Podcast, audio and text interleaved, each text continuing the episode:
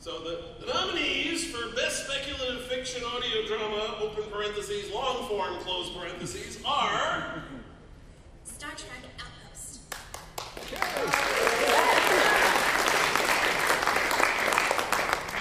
We're Alive, a story of survival. I see the entire family of that podcast producers are in the audience. Yeah. Second Shift Season 2.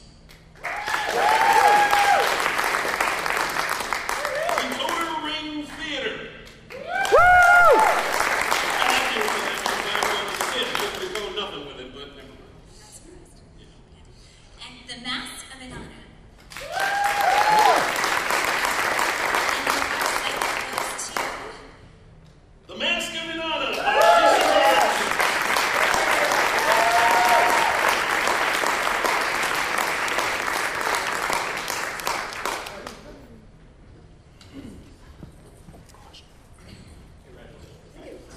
Uh, we are just a couple of minor characters on Inanna, but Julia here will read the words of our illustrious writer.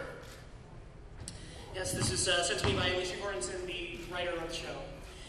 Back in 2008, a friend of a friend, Neil Marsh of the Post Meridian Radio Players, approached me about doing a show idea he had.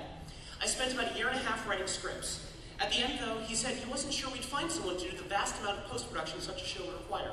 I asked him to teach me. The Mask of Inanna has been a learning process for us all. For our amazing cast, including Andy LeBrun, Nellie Farrington, Doug Miller, and Catherine Bryant, all traditional theater actors, it involved learning to, learning to speed up their deliveries, eliminate their affectation, and end their sentences on an upbeat. For our incredible support team, Emma Lathan, Lisa Sturgeon, and Paul Dworkin, it involved learning to arrive at the church early Saturday mornings to clear out the Sunday school and put up the sound dampening blankets.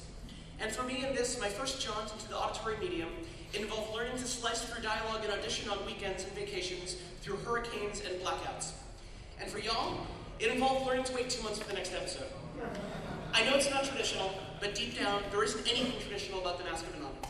For every, from everyone at the Post Meridian Radio Players, Theater at First, and myself, thank you for hearing us learn, and rock out, and bedazzle.